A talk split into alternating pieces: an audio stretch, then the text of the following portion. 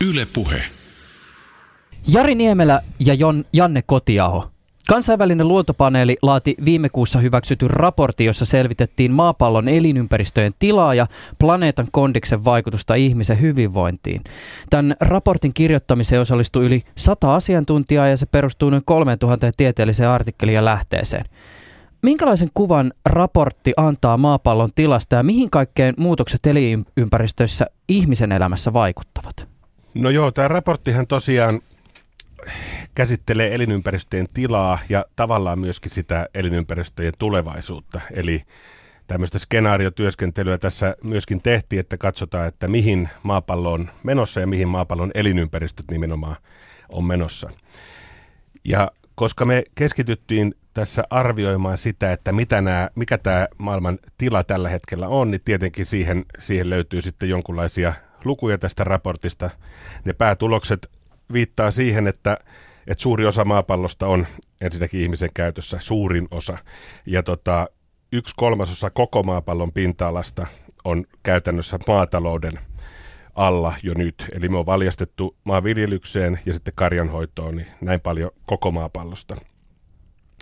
No sitten me arvioitiin, että, että nollainen yksi neljäsosa koko maapallon maapinta-alasta toistaiseksi on säilynyt ilman tämmöistä merkittävää ihmisvaikutusta, mutta jos kaikki menee niin kuin tähän asti on mennyt ja otetaan ilmastonmuutoksen tämmöinen keskimääräinen skenaario mukaan, niin arvioidaan, että kaksituhattaviisikymmentä enää kymmenen prosenttia koko maapallon pinta-alasta on, on sellaista, jossa ihmisen vaikutus ei ole enää ihan hirvittävää merkittävää.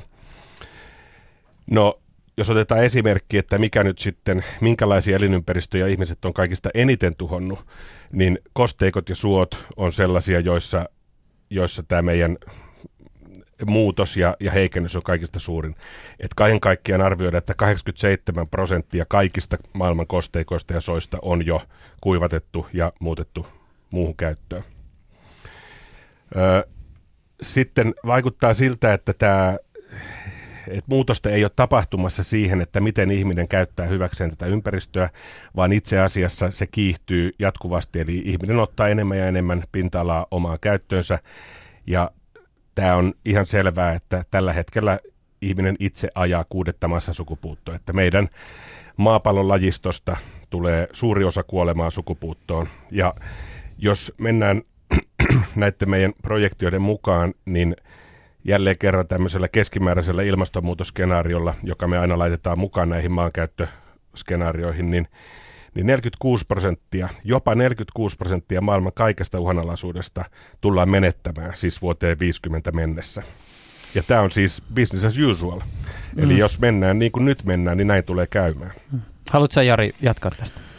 Joo, no voisin ihan lyhyesti esimerkiksi Euroopan kohdalta sanoa, että tässä tehtiin myöskin tämmöistä niin kuin alueellista arviointia Eurooppa ja Keski-Aasia yhdessä, niin siellä tosiaan nuo Janne mainitsemat tilanteet tulee ihan selvästi esiin.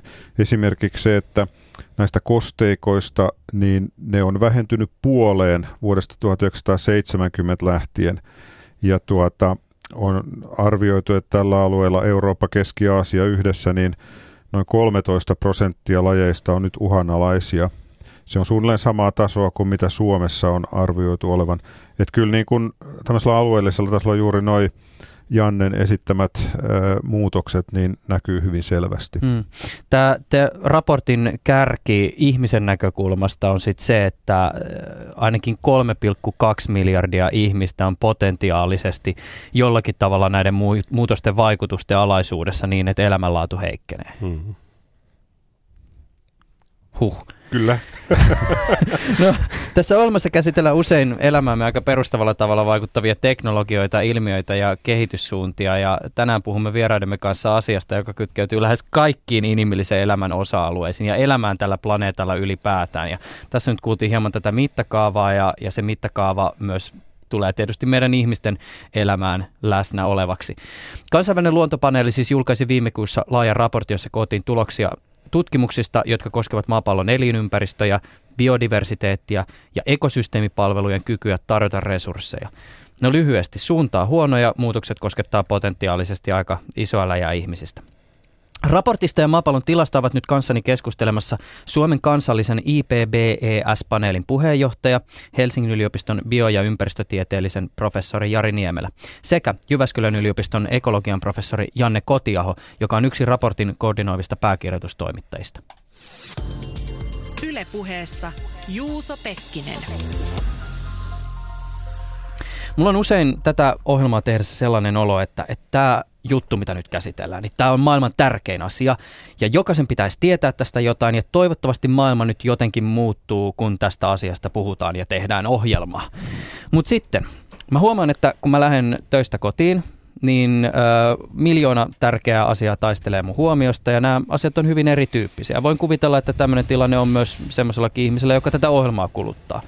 Toisaalta olisi kiva lukea New York Timesista ISISistä kertova juttu, jota varten on tehty työtä viisitoista kuukautta. Toisaalta olisi katsomatta pari Temptation Island Suomi-jaksoa, ekstratkin pitäisi tsiikata ja sitten pyörän jarrukaapelitkin pitäisi vaihtaa. Maailma on täynnä asioita, jotka tuntuu tärkeiltä. Ää, tunnistatteko te tämän, että maapallon tila voi olla vain asia asioiden joukossa? Kyllähän se kuulostaa tutulta noin, mitä sanoit, ja usein kun mediaan seuraa, niin ihmetyttää suoraan sanoen, että näinkin tärkeät asiat kuin maapallon tulevaisuus, niin kuin Janne tuossa kertoi, niin, niin ei kiinnosta mediaa, ja, ja sitä kautta tietenkään ihmiset ei saa sitä tarvittavaa tietoa. Et ky, kyllä, tää niin kun, kyllä mä tunnistan tuon huolen. Joo, kyllä, kyllä mulla on vähän samanlainen ajatus, että että ei me ehkä ihan jatkuvasti ajatella niitä vaikutuksia, mitä meidän jokapäiväiset valinnat, valinnat saa aikaan. Että meillä ei, eikä se ehkä ole hyväkään, että, että jatkuvasti tuskailisi tämän, tämän maailman tilan kanssa, mutta kyllä jokapäiväisessä elämässä niin meillä on kuitenkin se suuri vaikutus kaikkeen, että siinä meillä olisi mahdollisuuksia tehdä kyllä paljon valintoja, jos me edes vähän ajateltaisiin niitä asioita, mutta niin kuin sanoit, että, että se on Temptation Island vai mikä se olikaan, niin, niin tota, kyllä tämä on semmoinen Temptation Island tämä maapallo, että täällä niin kuin kyllä keksitään kaikkea muuta tekemistä kuin se, että mietitään, että mitäs meillä on sadan vuoden päästä, jos me lisäännytään samaa vauhtia kuin nyt tai kulutetaan kaikki maapallossa yhtä paljon kuin suomalaiset tekee, niin, niin kyllä se aika, aika hurjaksi menee. Niin. Mutta toisaalta ehkä, ehkä jos ajattelee Temptation Islandia vastaavia, sanotaanko niin kuin viihdeohjelmia, niin ehkä, ehkä se ongelma nimenomaan näissä ympäristöongelmissa, biodiversiteettiongelmassa, samaten kuin ilmastokysymyksessä on se, että ne on semmoisia ikäviä asioita. Et se on paljon mukavampi katsoa jotain viihdeohjelmaa ja nauttia näin, kuin miettiä tämmöisiä ikäviä asioita, jotka sitten myöskin edellyttää meiltä semmoisia kieltäymyksiä ja toimia. Mutta mm. että... Ehkä jos ajatellaan niin kuin meitä tutkijoita ja myöskin mediaa, niin nämä asiat pitäisi saada ihmisille niin tavallaan iholle, että jokainen ymmärtää, että nyt myös minun omat tekoni vaikuttavat ja että mun pitää pistää nyt painetta meidän päätöksentekijöille, että rupeaa asioita tapahtumaan. Ja sen takia juuri toi sana, minkä tuossa mainitsit, ekosysteemipalvelut, eli ne hyödyt, mitä luonto tuottaa meille ihmisille, niin mun mielestä se on se avain tässä, että ihminen on täysin riippuvainen luonnosta, sen meille tuottamista hyödyistä, oli se sitten raaka-aineita tai virkistysmahdollisuuksia tai, tai, tai ruokaa. Me ollaan täysin riippuvaisia siitä. Eli meidän pitää pitää huolta luonnosta, jotta se pitää pit- huolta meistä. Mm. Tavallaan mm. se on semmoinen niin kuin kahdensuuntainen äh, suhde, että, että jos me ollaan tylsiä luonnolle ja tuhotaan luontoa, niin kyllä sekin lopulta tuhoaa meidät. Mutta yksi varmaan iso asia, joka tässä raportissakin mainitaan tai sen tiivistelmässä usea otteeseen ja eri, eri muodossa, niin on varmasti se ongelma, johon tavallaan itsekin törmäsin siis tänä aamuna. Söin aamiaista, pyöräilin duuniin, tein normaalit aamurutiinit ja tavallaan jokaisessa melkein toiminnassa, mitä mä tein, jollakin tavalla olin tekemisissä sellaisten isojen mekanismien kanssa, jossa, jossa ikään kuin punnitaan se, että miten ihminen kohtelee ympäristöä. Siis kulutusvalinnat, liikkumiseen liittyvät valinnat, kaikki tämän tyyppiset jutut. Mutta sitten toisaalta tuolla oli ihan kaunis tuommoinen aurinkoinen päivä. Ei ne ongelmat, jotka tuolla jossain maailman toisella puolella ehkä liittyy vähän jokin niin kuin meikäläiseen aamiaistarvikkeiden siihen tuotantoketjuun, niin ei ne koskettanut mitenkään mua. Niin, mistä se sun aamukahvi tulikaan. Että, niin, just että, näin. Tai se suklaakakumpala, minkä sen päälle nautit. Että, että ei ne tuossa meikäläisessä maanviljelyksessä kyllä ainakaan nämä lajit, lajit niin kuin ole.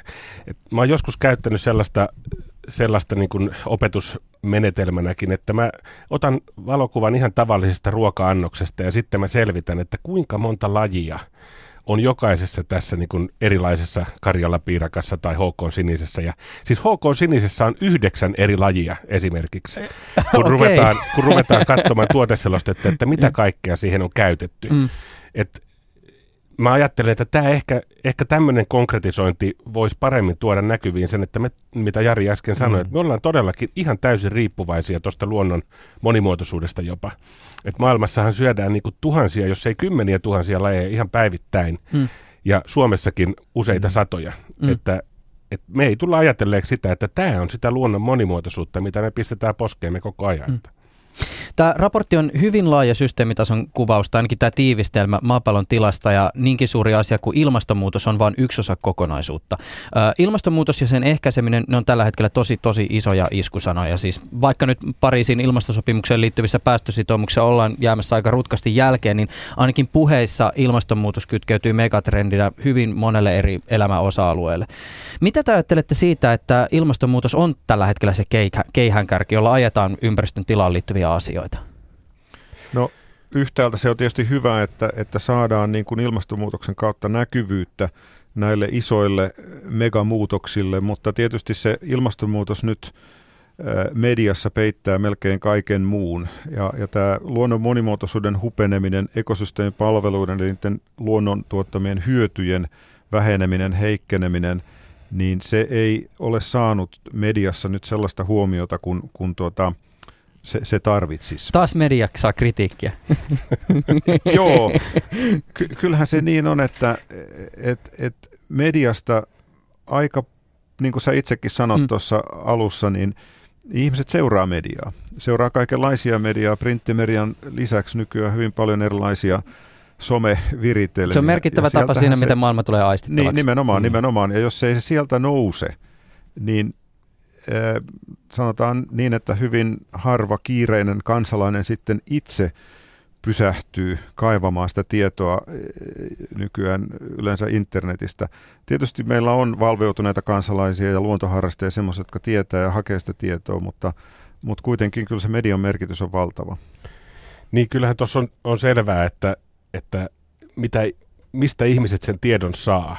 Että jos ei se tule sanomalehdistä tai muusta mediasta, niin tota, eihän se tule mistään, koska sitten jos ajatellaan tätä somekeskustelua, siis tavallinen kansalaisen, mm. me tutkijat tietysti luetaan ihan varta vasten niin kuin sitä tietoa, mutta jos ajatellaan somea, niin siellähän nyt puhutaan kyllä kaikesta, mutta ei varmaan niin hirveästi kuitenkaan siitä monimuotoisuuden kadosta kuin vaikka siitä sun Temptation Islandista, mm, niin. Että kyllä siinä niin kuin iso vastuu varmasti on siinä medialla valita ne aiheet, mistä keskustellaan, ja nythän tässä just keskustellaan yhdestä tosi isosta asiasta.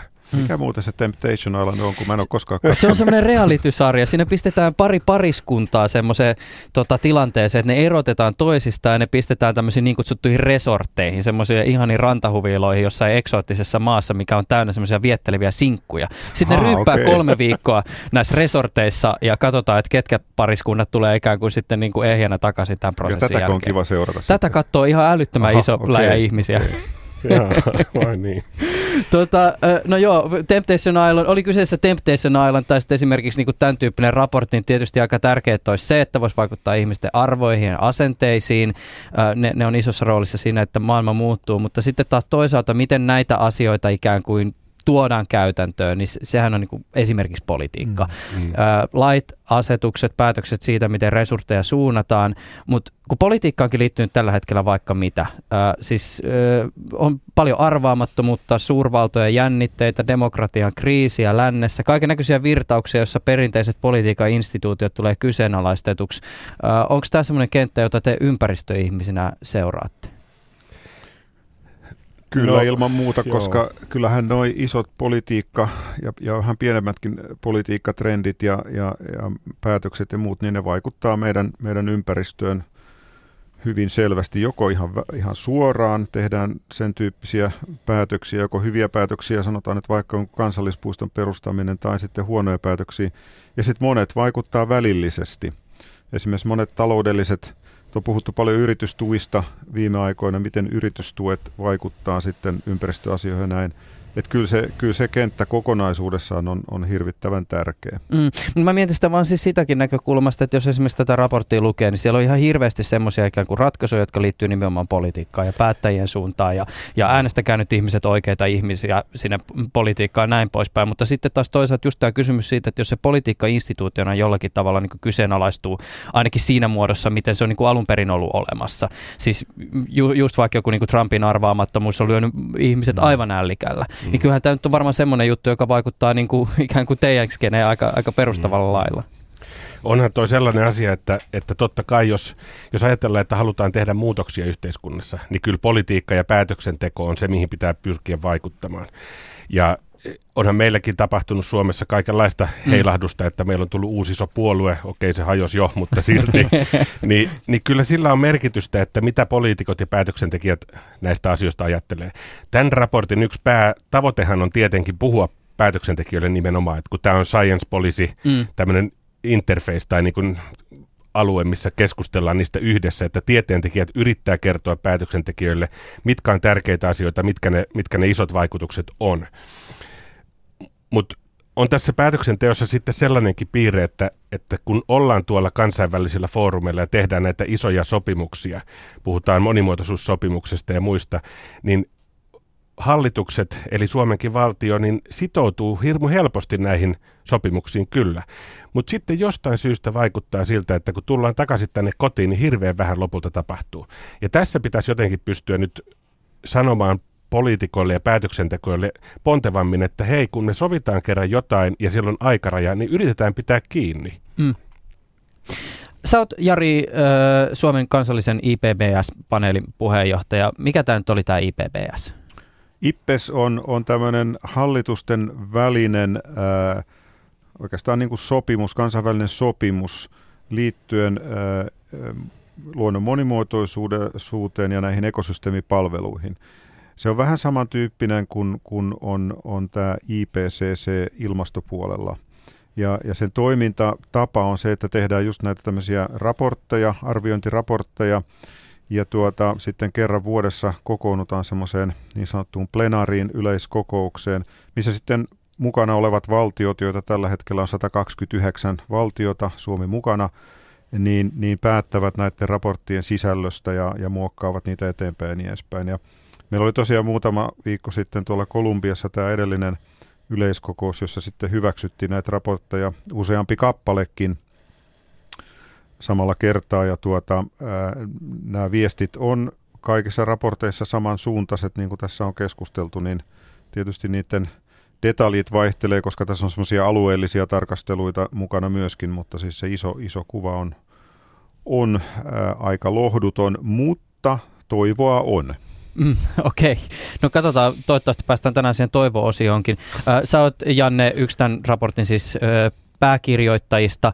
Äh, Tämä on aika iso projekti pistää tämmöistä raporttia kasaan. Onhan se iso projekti silloin, kun kysymys on, että mikä on maapallon elinympäristöjen tila. Ensimmäinen kysymys oikeastaan, mikä herää itsellä, että miten tätä koko asiaa edes lähestytään. Ja, ja kyllähän se sillä lailla on tietysti, että kun meitä siinä sata kirjoittajaa eri puolilta maapalloa on, kaikki on jonkun alan ja jonkun osan maapalloa asiantuntija, niin sitten siitä yhteensä saadaan semmoinen raportti, että kyllähän tässä kaiken kaikkiaan melkein kolme vuotta käytettiin aikaa tämän raportin työstämiseen ja, ja lopputulema on melkein tuhat sivua raporttitekstiä, joka ei ole helpointa luettavaa varmastikaan, koska siellä on paljon lukuja ja paljon ennusteita ja oletuksia ja niin poispäin. Mutta että onhan se silmiä avaavaa tämmöinen globaalin raportin työstäminen siinä mielessä, että, että joskus aina epäilee, että onko se Suomi kuitenkaan se tietoyhteiskunta, miksi meitä joskus on mainittu, mutta kyllä kun vähän aikaa on tuolla muun, muiden maanosien ihmisten kanssa tekemisissä, niin huomaa, että on meillä kuitenkin todella paljon sitä tietoa ja meillä on mahdollisuuksia sen myötä ehkä sitten ymmärtää se, että yksittäisellä kansalaisellakin voi olla vaikutusta ja nimenomaan päätöksentekijöillä on vielä enemmän sitä vaikutusvaltaa, että vaan meidän pitäisi myös näyttää esimerkkiä nyt sit siinä, että tehdään asioita. Kun te pistitte tiivistelmään kasaan, niin minkälaisista asioista joudutte tappelemaan? No tappelemaan on ehkä ihan jopa melkein oikea sana, koska kyllä välillä, välillä kun tällaista Kerros, kerros vielä, mitkä maat tappeli. niin, niin.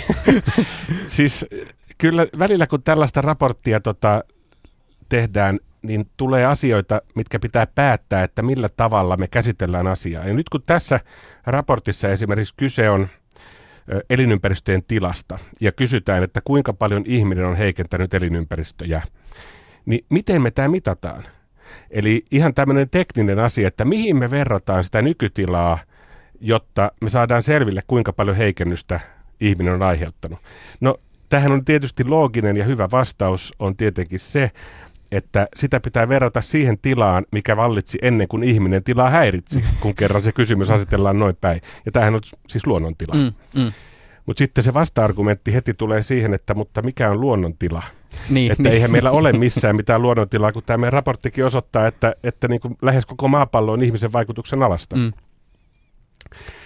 No, ei se, se ei paranna tätä tilannetta, argumentoi sitä puoleen tai toiseen, mutta siis niinhän siinä kävimme kaksi vuotta varmaan, väännettiin kättä siitä, että mitä me käytetään vertailutilana, ennen kuin sitten se kolmas vuosi oikeasti työstettiin siihen vertailutilaan verrattuna tätä, ja se on se luonnontila, mitä me käytetään. Ja oikeastaan ainoa syy, miksi lopulta päästiin yhteisymmärrykseen siinä, että mitä, mitä nyt käytetään, koska sehän on tavallaan niin kuin tämmöinen arvovalinta, että mitä sä, mihin mm. sä haluat verrata. No nyt kun on tämmöinen globaali raportti kyseessä, niin tavallaan me vertaillaan eri tilanteessa olevia maita toisiinsa. Ja kun tämä on Y K:n alasta toimintaa, niin silloinhan tällä tavallaan länsi ja muu maailma välillä on aika iso merkitys, että miten asioita käsitellään. Ja nyt sitten jos ajatellaan, että, että me ja muut Euroopan ja muun länsima- länsivaltioiden maat on jo kolmesataa vuotta sitten heikennetty suurin osa meidän elinympäristöistä. Ja nyt itse asiassa Euroopassakin niin tilanne rupeaa kääntymään, että me ei enää heikennetä niin hirvittävän paljon, me jopa tietyissä paikoissa parannetaan elinympäristöjen tilaa ennallistamalla. Mutta sitten kehittyvä maailma, ne on viimeiset viisikymmentä vuotta niin kehittäneet oikein tosissaan, ja sehän tarkoittaa sitä, että ne on tuhonnut sitä ympäristöänsä vasta viime aikoina.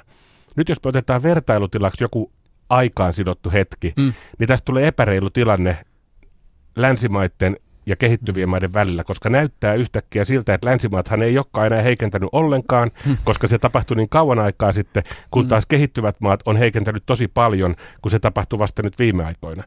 Ja sitten se lopullinen vertailu, niin jos me tehdään se lyhyellä tämmöisellä aikajänteellä, niin näyttää siltä, että kehittyvät maat on sotkenut enemmän asioita kuin me, joka ei oikeasti pidä paikkaansa. Hmm. Ja tämä oli se, millä niin tämä kääntyi lopulta siihen, että ainoa oikea tapa verrata hmm. sitä nykytilaa on se luonnontila. Koska se on tavallaan riippumaton siitä, että milloin ihminen rupesi kehittymään tai kehittämään sitä maatansa ja käyttämään niitä luonnonvaroja. Tässä keskustelussa on jo pari kertaa mainittu se, että, että, tota, että Suomessa olisi tietysti kiva, että kun ollaan sovittu jotain, niin sitten pistetään käytäntöönkin, kun tullaan sieltä jostain niin kuin kokousmaskalta tänne kotimaahan. No yksi asia me ollaan ainakin pistetty käytäntöön ma- maapallon hyväksi, nimittäin suomalaiset ei lisäänny siinä määrin missä aikaisemmin. Mutta voisin kuvitella, että esimerkiksi tämä kysymys tästä populaation kasvusta on sellainen, josta joudutaan käymään keskustelua silloin, kun tällaista raporttia pistetään pystyyn. No joo, itse asiassa tämä oli toinen asia, toinen asia mikä, mikä herätti keskustelua aika paljon tässä raportissa. Ja, ja nythän siellä lukee siinä tiivistelmässä, että keskeisiä ongelmia, siis on kaksi keskeistä niin kuin pohjimmaista syytä tähän koko elinympäristöjen tilan heikkenemiseen. Toinen on se kulutus, mistä jo vähän puhuttiinkin, mutta toinen on sitten ihmisten määrä ja sen määrän lisääntyminen. Ja tota... kun ajatellaan, että globaalisti meitä on nyt seitsemän pilkku kuusi miljardia suurin piirtein. kaksituhattasata arvioidaan, että meitä on yksitoista pilkku kolme miljardia semmoisen niin kuin varovaisen arvion perusteella. Ja tota, sehän tarkoittaa, että ihmispopulla kasvaa räjähdysmäisesti, mutta sitten Suomessahan me puhutaan, meillä on katastrofiuutisointia siitä, että, että suomalaisten syntyvyys on laskenut jo ennätysalhaiselle tasolle, mutta sitten samaan syssyyn siinä puhu, puheessa unohdetaan kuitenkin koko ajan se, että Suomen populaatio koko kuitenkin kasvaa pari kolmekymmentätuhatta joka vuosi. Eli meidän väestö ei pienene, vaan se kasvaa.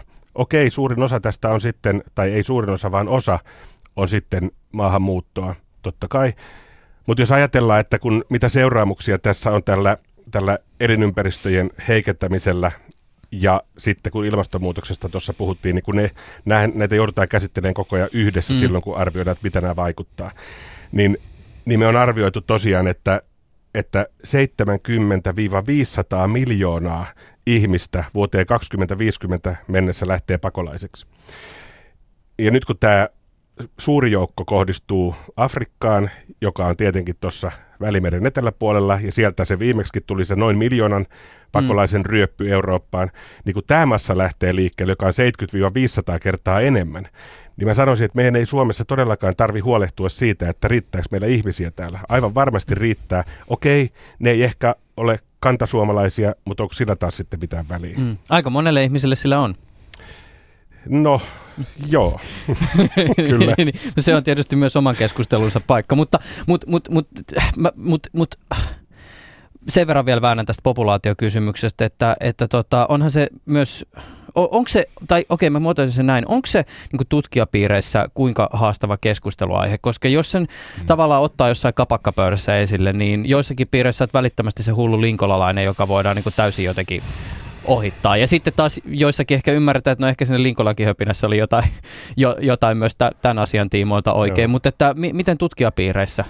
Joo, mä oon tossa justiin lukemassa itse asiassa Linkolan elämä, elämäkertaa, tai siis sen luin jo, mutta koko elämän tuotannon ajattelin lukea läpi, koska mulla on tullut semmoinen olo, että osittain tämä tää, tota, no, niin, linkolalaisuus itse asiassa on median luomaa.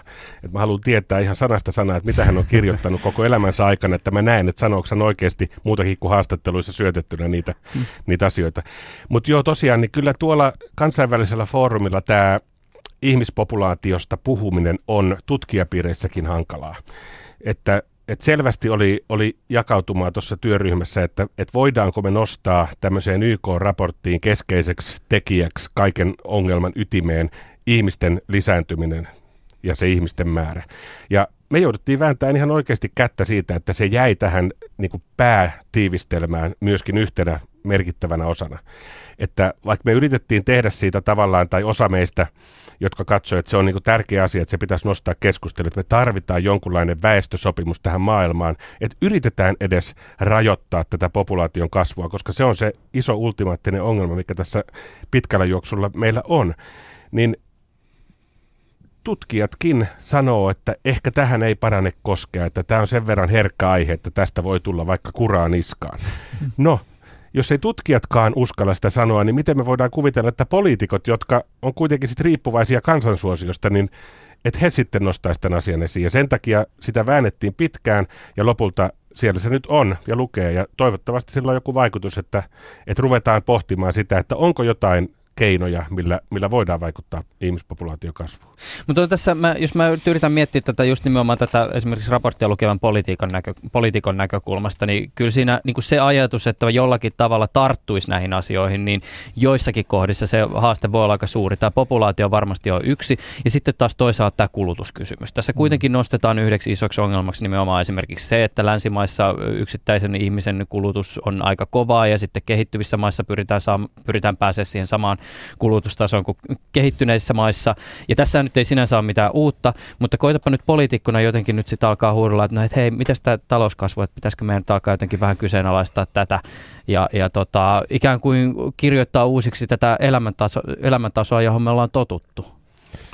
Joo, no toi, toi, on, toi on hirveän kys, hyvä kysymys. Se tulee kyllä näissä esille juuri se, että et, et nythän niin kuin historiassa niin kuin elintason kasvu ja, ja elinympäristöjen luonnon monimuotoisuuden hupeneminen on, on niin kuin korreloinut. Eli sitä mukaan, kun ihmisen tämmöinen materiaalinen hyvinvointi kasvaa, niin sen enemmän käytetään luonnonvaroja, sen enemmän luonto, luonto niin kuin kärsii.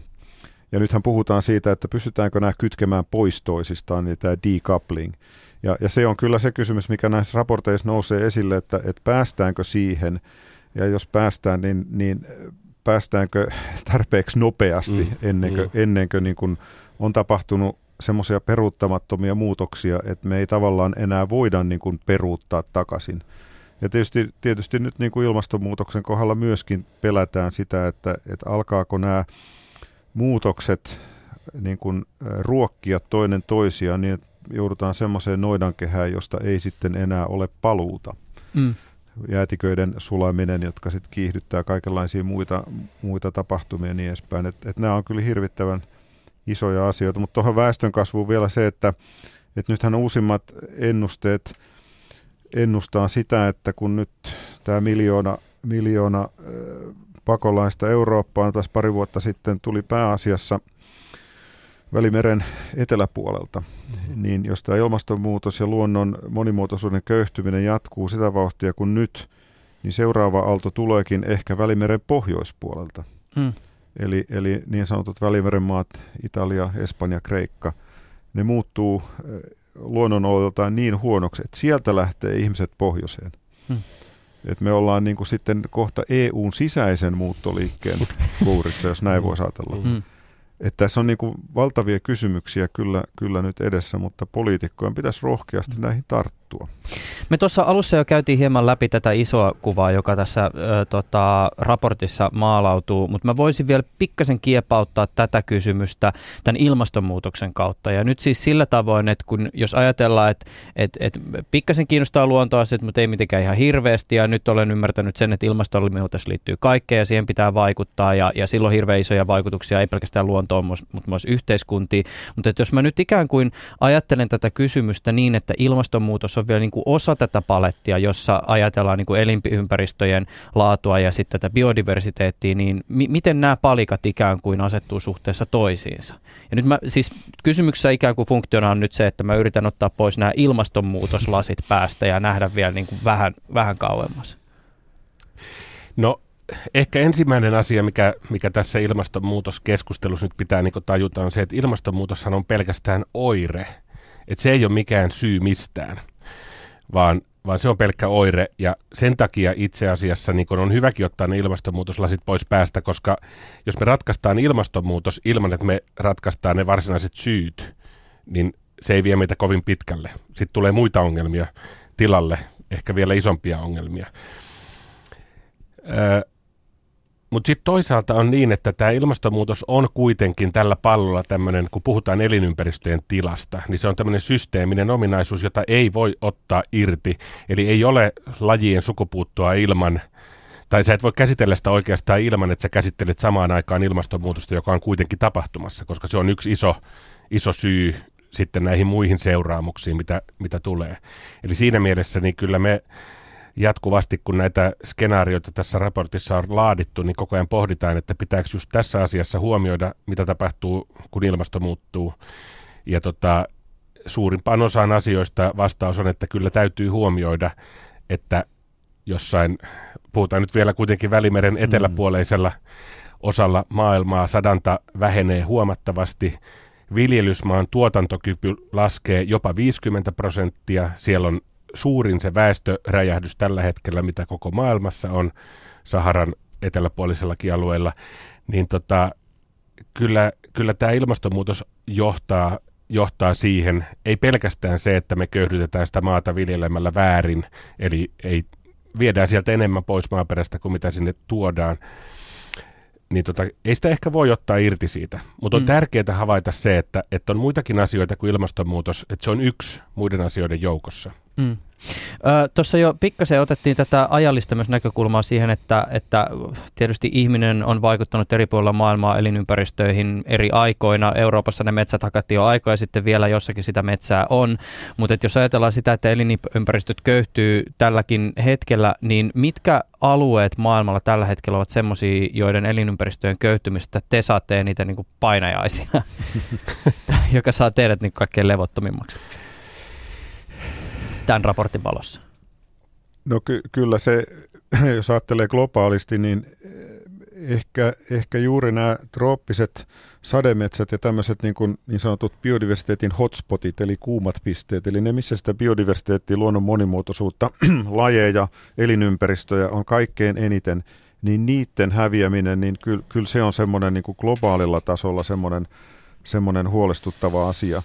Totta kai Suomessakin tapahtuu negatiivisia asioita, mutta niin kuin Janne tuossa sanoi, niin Euroopassa me ollaan kuitenkin jo pystytty niin kuin sitä tilannetta parantamaan ja ehkä kääntämään jo osittain toiseenkin suuntaan, mutta mut just näissä tuota kehittyvissä maissa, missä, missä sitten on tämmöisiä hyvin rikkaita, biodiversiteetillä rikkaita alueita, niiden hupeneminen, niin se on todella se huolestuttava asia.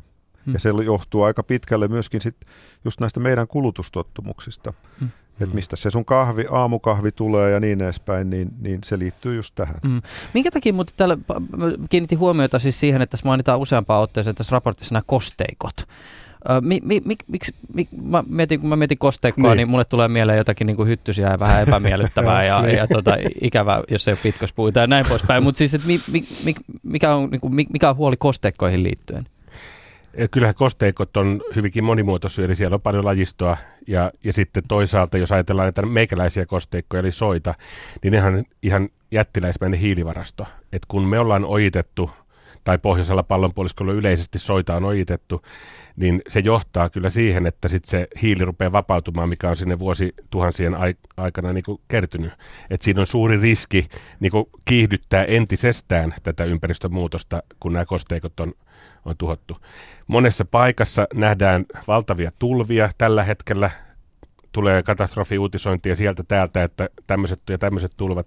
No se johtuu osittain siitä, että kosteikot, jotka pidättää vettä siellä, missä niitä on, niin ne on kuivatettu, ne on ojitettu sillä, että se tulee suorana ojana, tunnelina se kaikki vesi sieltä, sieltä kosteikolta sitten sinne, missä ihmiset asuu. Ja sitten se tulvii siellä alavilla mailla. Ihmiset usein asuu alavilla mailla.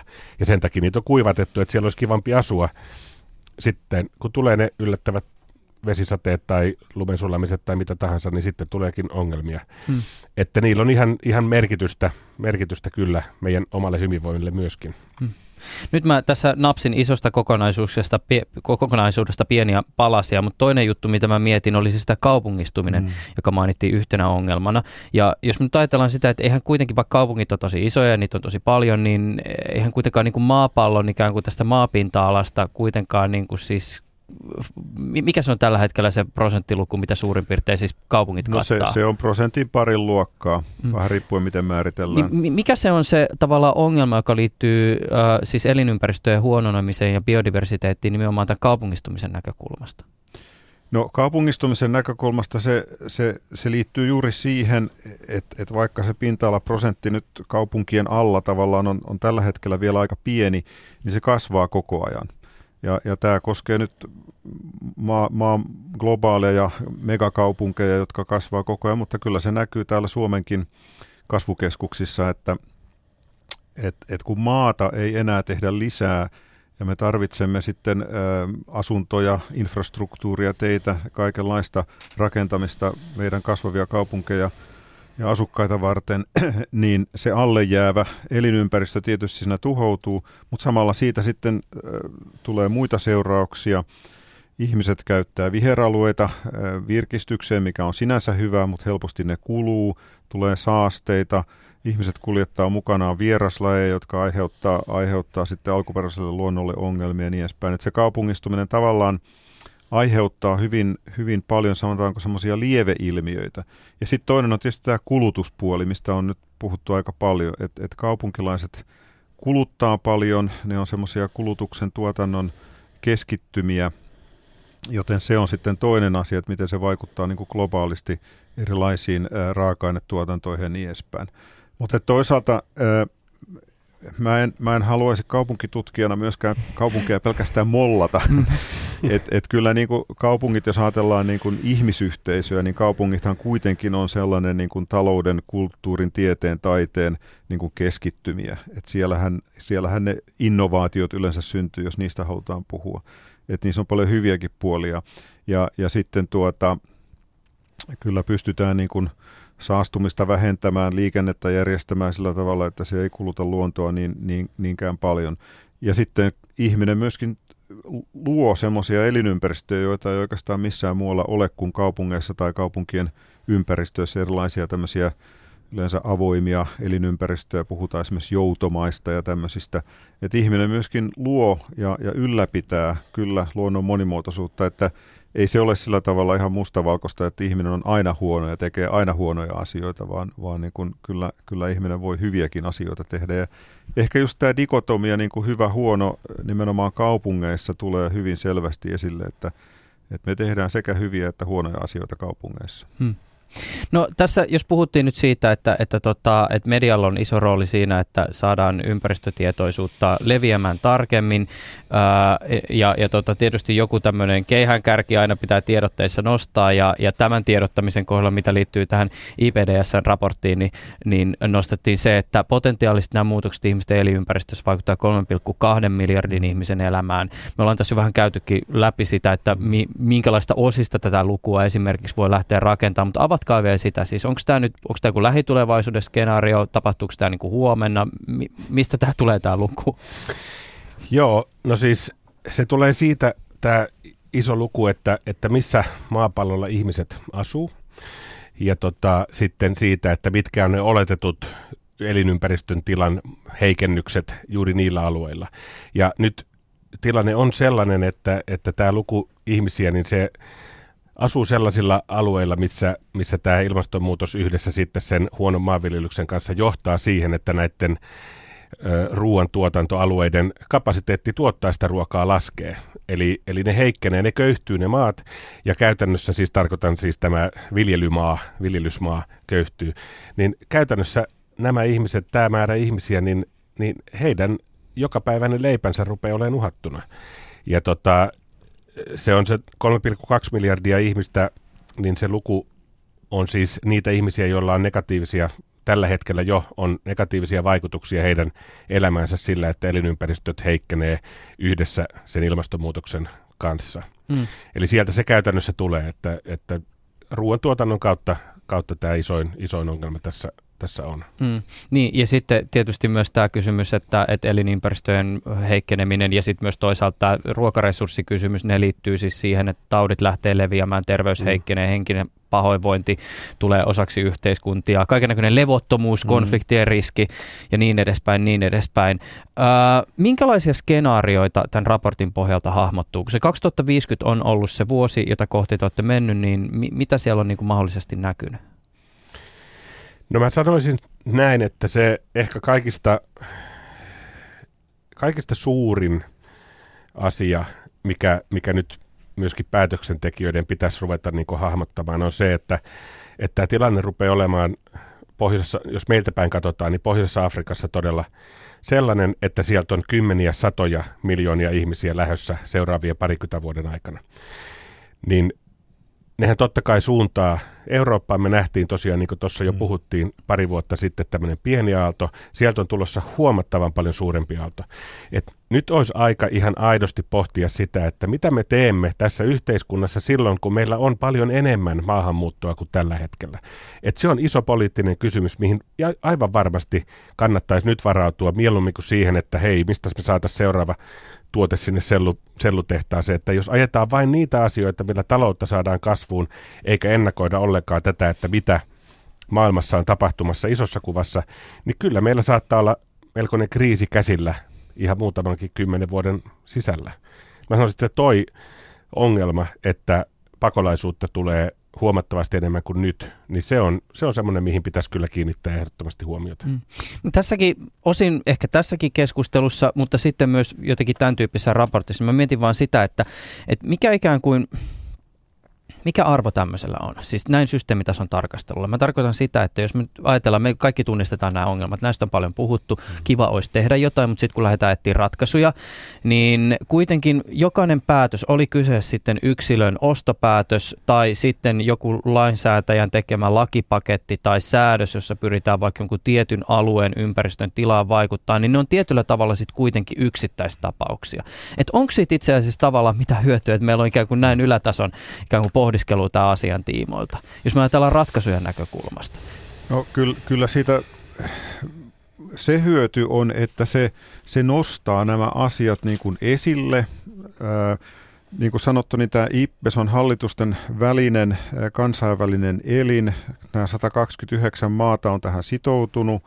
Ja, ja kun he yhdessä sitten tuottavat näitä raportteja, hyväksyvät ne raportit, niin tavallaan silloin se valtio on hyväksynyt, että okei, me hyväksytään, että, että ensinnäkin tämä on se tilanne ja näin meidän tulisi toimia. Että kyllä se niin kuin asettaa semmoisia selkeitä niin kuin vaatimuksia sitten valtioille, että tässä on se toimintaohje. Se, että miten se sitten toteutuu, niin, niin se on sitten tietysti vähän eri asia, mutta täytyy nyt toivoa, että ainakin tämmöisessä valistuneessa maassa kuin Suomessa, niin meidän valistuneet päätöksentekijät ryhtyvät sitten toimeen näiden asioiden suhteen niin kuin omalta osaltaan. Ja, ja, ja, ja tä, näissä raporteissa ei niin kuin päästä kovin syvälle nyt esimerkiksi Suomen tilanteeseen, mutta Suomen tilanteesta me tiedetään muuten jo tosi paljon, että meillä on hyvät niin kuin luontotiedot, on seurattu luonnonmuutoksia pitkään ja niin edespäin, että, että me tiedetään. Mutta tosiaan tämän raportin mun mielestä se suuri merkitys on juuri se, että se nostaa niin kuin kansainvälisellä tasolla nämä asiat esille ja että, että kun hallitukset on näihin sitoutunut, niin, niin, niin heille tavallaan tässä on nyt sitten semmoinen ää, määräys toimia, että me ollaan nyt hyväksytty nämä ja nyt pitää pistää toimia. Mutta tal- tal- tavallaan sellainen määräys toimia, niin se ei välttämättä sitten kuitenkaan manifestoidu toiminnaksi, sehän se ongelma näissä tietysti on. Niin, no kyllä se sillä lailla kuitenkin on, että tämä herättää, vähintään tämä herättää keskustelua, mm. koska siellä on hallitusten ihmisiä, siis virkamiehiä tekemässä tätä sopimusta, niin vähintään ne ihmiset, kyllä ne saa niin kuin rautaisannoksen tätä, tätä niin kuin tilannetta, että aha, tällainen on tilanne, ja sitten kun siellä on kuitenkin suosituksia, että, että mitä pitäisi tehdä, niin kyllä ainakin osa henkilöistä saa sen informaation ja ehkä se sitten välittyy jossain, niin jossain vaiheessa. Käytännössä me Jannen kanssa istuttiin siellä kokouksessa Kolumbiassa ulkoministerin äh, valtakirjataskussa. Eli ulkoministeri äh, allekirjoitti meille valtakirjan, että te edustatte Suomen valtiota siellä. Niin mm. tavallaan nyt me ollaan valtakirjalla tehty nämä päätökset, että näin pitäisi toimia. Me voidaan tietysti kantaa ne nyt Soinille, että tässä nämä on. Please, toimi. Mm. Eiköhän kanneta, kunhan vaan kutsu tulee. Näin. Niin, niin, tehdään näin. S- sitä toivotaan. Tuota, äh, minkälaisia aikaikkunoita meillä on tällä hetkellä? Tai jos ajatellaan, niin kuin, tietysti jokaisella alueella on hirveän erityyppisiä, mutta että jos mehän nyt halutaan lähteä niin kuin ennallistaa jotakin ympäristöä tai toimia elinympäristöjen Äh, niin kuin heikkenemistä vastaan, niin kuin nopea aikataulu? Tässä kello nyt onkaan. Niin, että tota, mä sanoisin näin, että, että niin nopeasti pitää toimia, kun, kun vaan hallitukset kykenee. Eli seuraavaan budjettiriiheen pitää saada, niin kun, jos puhutaan nyt Suomesta tietenkin, niin pitää saada kaksisataa kolmesataa miljoonaa euroa lisää luonnonsuojelulle, siis suojelualueiden perustamiseen ja ennallistamiseen rahaa. Ihan tällaisista asioista on kyse. Jos me tehdään tämä esimerkiksi seuraavat kymmenen vuotta, että pistetään se kaksisataa kolmesataa miljoonaa vuodessa lisää, niin silloin me ruvetaan olla itse asiassa lähellä siinä, että me ta- saavutetaan ne tavoitteet, jotka on asetettu, mihin Suomi on sitoutunut, että saadaan seitsemäntoista prosenttia Etelä-Suomen pinta-alasta suojeltua ja ennallistetaan viisitoista prosenttia heikentyneistä elinympäristöistä. Nämä kaksi esimerkkiä, mm. nämä vaatii ihan puhdasta rahaa. Mm. Ja tota, sillä tavalla päästään eteenpäin. Ö, et meillä on seitsemäntoistasataluvulta lähtien ollut ehkä näitä ennusteita, että milloin, milloin tapahtuu mitäkin. Ja, ja tota, ehkä kuuluisimpana joku Rooman klubin kasvun rajat raportti, missä tehtiin ennusteita, että miten nopeasti asiat pitää tehdä, jotta jotain kamalaa ei tapahtuisi, niin ainahan ihminen on keksinyt sitten keinoja kuitenkin, että nämä pahimmat skenaariot ei koskaan ole toteutunut. Hmm. Ja ehkä nytkin on niin, että, että keksitään keinoja, joilla niin kuin näitä pahimpia skenaarioita pystytään välttämään, ja sen takia ei ehkä mitään varsinaisia aikarajoja kannata laittaa, mutta sanotaan niin, että kyllä uhkakuvat on sellaisia, että, että kyllä jos minä saisin päättää, niin tehtäisiin enemmän nyt implementaatioita, eli sitä toimintaa mieluummin kuin pelkästään näitä sopimuksia uudestaan ja uudestaan. No kuinka paljon meidän pitää miettiä uusiksi sellaisia asioita kuin hyvinvointi tai hyvä elämä tai talouskasvu tai ylipäätänsä kehitys? Kyllä, kyllä niitäkin pitää miettiä, mutta se iso kysymys on juuri tämä, mistä aikaisemminkin puhuttiin, että pystytäänkö tämä hyvinvointi ja, ja hyvinvoinnin kasvu, nimenomaan tämmöinen taloudellisen hyvinvoinnin kasvu, niin kuin kytkemään irti tästä luonnon äh, tuhoutumisesta, ilmastonmuutoksesta. Ja kyllähän sellaisia merkkejä on esimerkiksi tämä äh, niin kuin energian tuotannon murros, joka on nyt voimakkaasti ja nopeastikin siirtymässä niin kuin uusiutuviin luonnonvaroihin. Että et semmoisia positiivisia esimerkkejä on, mutta kysymys oikeastaan on siitä, että ehditäänkö me tehdä se niin kuin laajassa mittakaavassa yhteiskunnassa ennen kuin tulee sitten joku tämmöinen niin kuin, äh, kynnys eteen, threshold, niin kuin englanniksi sanotaan, kun nämä luonnon dynamiikka on semmoista, että me ei pystytä ennustamaan ihan tarkkaan, että, että mitä tulee tapahtumaan. Että se olisi helppo, jos luonto olisi semmoinen lineaarinen. Että, että tiedetään, että mitä tapahtuu, jos esimerkiksi lajeja häviää pikkuhiljaa, niin tiedetään, mitä vaikkapa maataloustuotannolle tai metsien tuotannolle tapahtuu, mutta kun me ei tiedetä sitä, saattaa tulla yhtäkkiä joku romahdus, että nyt joku avainlaji häviää, niin silloin häviää satoja muitakin lajeja ja koko systeemi niin kuin romahtaa. Mm. Ja me ei tiedetä, missä ne romahduspisteet on. Tämä sama on ilmastonmuutoksen kohdalla, että me ei tiedetä, että Että et, muuttuuko tämä nyt vaan lineaarisesti, pikkuhiljaa lämpenee ja, ja muuta, vai tuleeko jossain eteen semmoinen, että se systeemi muuttuu hyvin voimakkaasti ja hyvin nopeasti ja peruuttamattomasti? Onko muuten, liittyykö tähän ikään kuin epälineaarisiin muutoksiin tämä vuoden kaksituhattakuusitoista I P B E S-raportti, jossa siis puhuttiin pölyttäjistä mm. ja pölyttäjien ja ruoantuotannon suhteesta? Onko, voisiko tämä olla esimerkki? No pölyttäjien suhteen on tapahtunut hyvin nopeita muutoksia viime vuosina ja, ja siinä on hyvin hälyttävä tilanne nyt ja siinä on varmaan monia syitä. Mutta tuota, t- tilanne on nyt semmoinen, että, että se alkaa näkyä Suomessakin ja, ja monissa muissa maissa niin kuin todella hälyttäviä tietoja siitä. Mm. Ja vielä tähän ikään kuin siihen, että, että kyllähän meillä tietysti on vaikka jotain niin kuin uusiutuvien energioiden kaltaisia tai u- uusia teknologioita, jotka liittyvät vaikka uusiutuviin energioihin, jotka tois aika paljon niin kuin helpotuksia, mutta tässä itse asiassa on samaan aikaan valmistelemassa seuraavaa lähetystä, jossa puhutaan aurinkoenergiasta. Mm, mm. Ja mulla on tässä nyt pikkuhiljaa jäsentynyt myös se, että jos me puhutaan vaikka sitä, että, että mikä on aurinkoenergian tulevaisuus, niin me ei puhuta vaan siitä, että, että jokaisen katolla on aurinko paneelit. Me puhutaan hyvin radikaalista muutoksesta, johon liittyy hirveästi lainsäädännöllisiä kysymyksiä. Mikä on niin kuin perinteisten energiayhtiöiden rooli? M- miten, sitä, miten älykkäitä jotakin sähköverkkoja valvotaan? Miten virtuaalivaluutat potentiaalisesti tai joku niin kuin kryptotekniikka liittyy potentiaalisesti sähköjakeluun? Siis ihan hirveästi kaikkea kokonaisuuksia, jotka pitää saada toimia ennen kuin joku teknologinen utopia manifestoituu. Mm. Ni, niin tavallaan se teknologia ei ole pelkästään niin kuin olemassaolo, niin sehän ei tarkoita sitä, että, että se muutos, jota se ehkä tarjoaa, niin olisi mitenkään mm. ihan hirveän nopeasti saavutettavissa.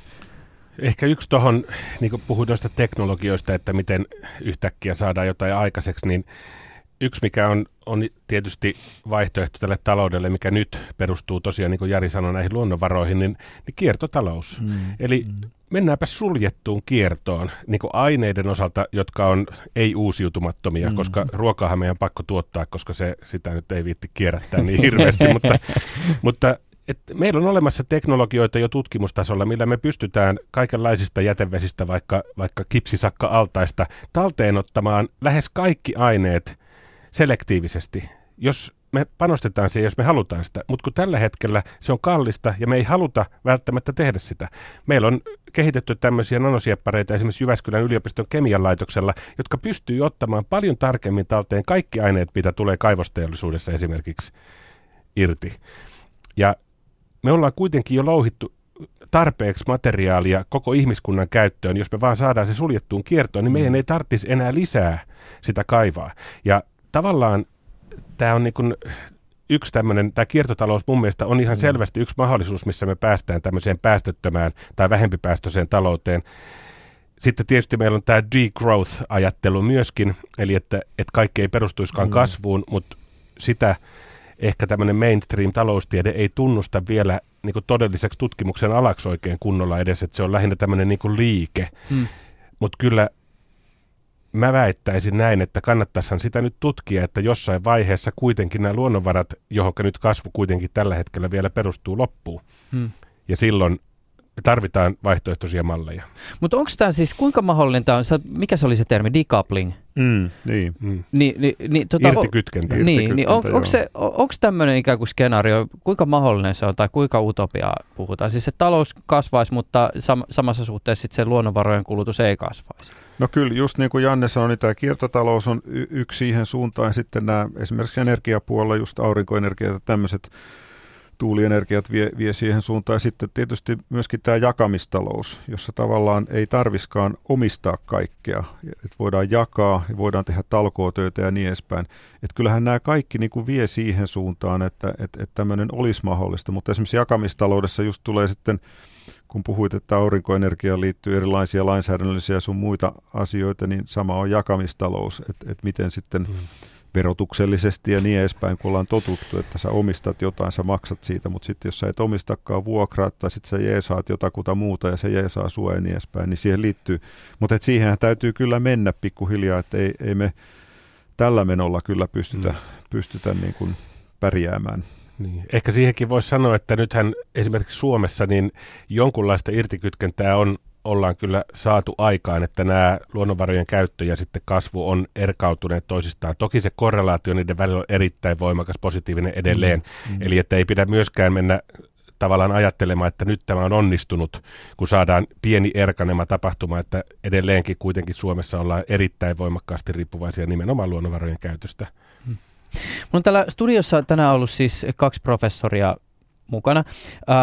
Suomen kansallisen I P B E S-paneelin puheenjohtaja, Helsingin yliopiston bio- ja ympäristötieteellisen professori Jari Niemelä sekä Jyväskylän yliopiston ekologian professori Janne Kotiaho, joka on yksi raportin koordinoivista pääkirjoitustoimittajista. Ollaan siis puhuttu tästä raportista, jonka I P B E S julkaisi, tai joka siis hyväksyttiin viime kuussa Kolumbiassa useiden valtioiden toimesta. sata kaksikymmentäyhdeksän taisi tässä potissa olla porukkaa, joka tota, nimensä pisti paperiin. Meillä on vielä muutama minuutti aikaa. Älkää siis, pitääkö kiirettä, vaikka mä teen nimet tässä nyt vielä tälleen niin kuin mahtipontisesti loppuun sanoikin, mutta että et, et, jos tästä vielä nostaisi tästä raportista jotain semmoista, mikä teidän mielestä ansaitsisi huomiota, niin mitkä ne asiat ehkä olisi? No yksi, yksi mistä ei olla oikeastaan nyt puhuttu, minkä voisi ehkä nostaa esiin, on se, että, että meillä on keinoja kuitenkin myös, myös niin kuin pitää huolta tuosta ympäristöstä, jos me vaan ihan aidosti halutaan. Että halvinta kaikesta on se, että me estetään elinympäristöjen heikentyminen tästä eteenpäin.